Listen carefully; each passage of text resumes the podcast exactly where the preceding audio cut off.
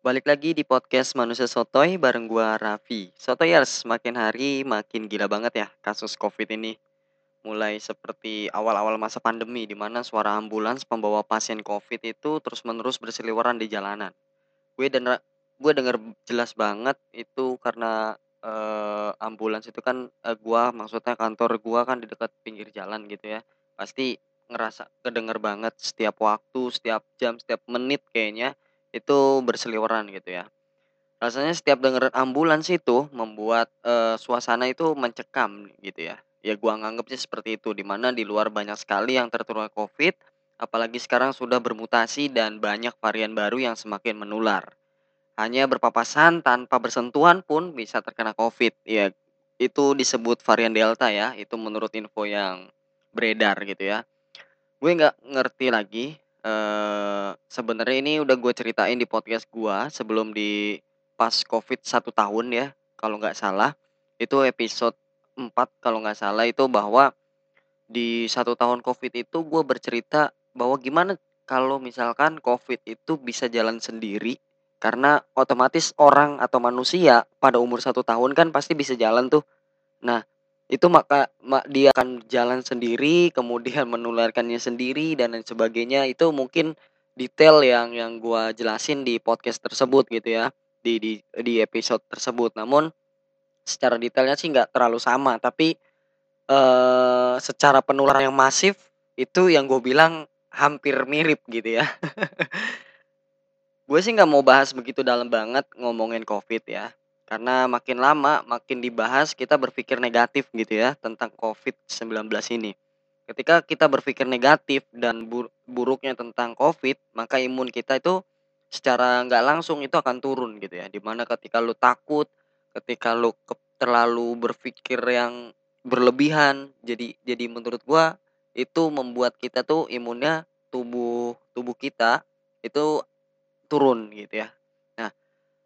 Nah, eee, gua pernah merasakan hal tersebut sih, kira-kira ya Selasa kemarin lah. Gua merasa bahwa berpikir, eee, terlalu negatif terkait Covid-19 ini terutama ada varian baru, itu membuat gua berpikir negatif, kemudian gua merasakan apa yang dirasakan sama orang-orang yang terkena Covid. Misalkan kayak gua sesak napas, kemudian batuk, pilek, demam, tenggorokan sakit. Nah, gua berpikir, "Wah, jangan-jangan gua kena nih," gitu maksudnya gitu ya. Ternyata ketika gua swab antigen dan alhamdulillahnya sih enggak gitu kan. Itu mungkin karena gua berpikir terlalu dalam, eee, negatifnya gitu ya, karena gila gitu kan, Covid makin makin menggila aja gitu ya.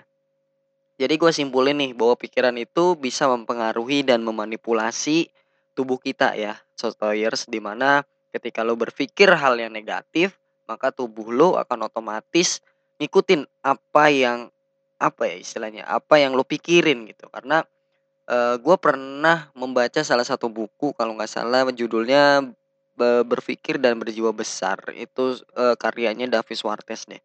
Itu itu buku yang udah lama banget dari zaman gua SMA, dan itu gua masih ingat bahwa kita itu di pikiran kita itu atau di dalam tubuh kita itu ada 2 mandor, di mana mandor yang positif dan mandor itu, eee, yang negatif satu laginya ya.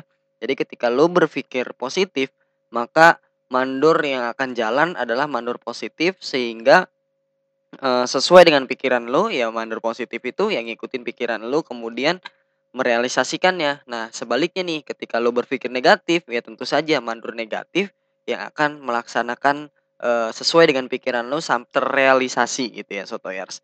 Jadi menurut gua ketika lu berpikir negatif dan terlalu banyak banget mikirin Covid-19, ngikutin beritanya gitu kan.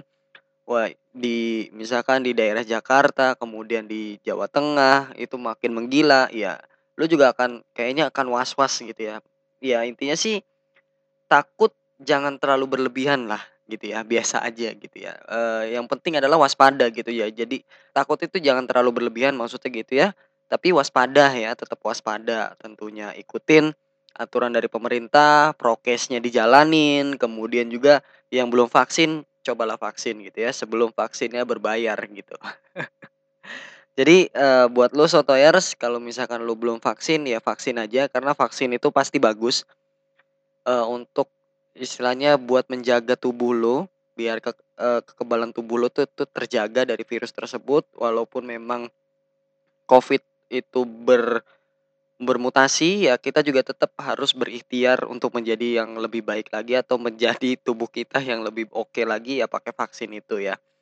Jadi jangan pernah takut, eee, divaksin yang penting nanti lu datang aja kemudian nanti juga di-screening, lu berhak divaks vaksin atau tidak, ya itu nanti di melewati screening itu.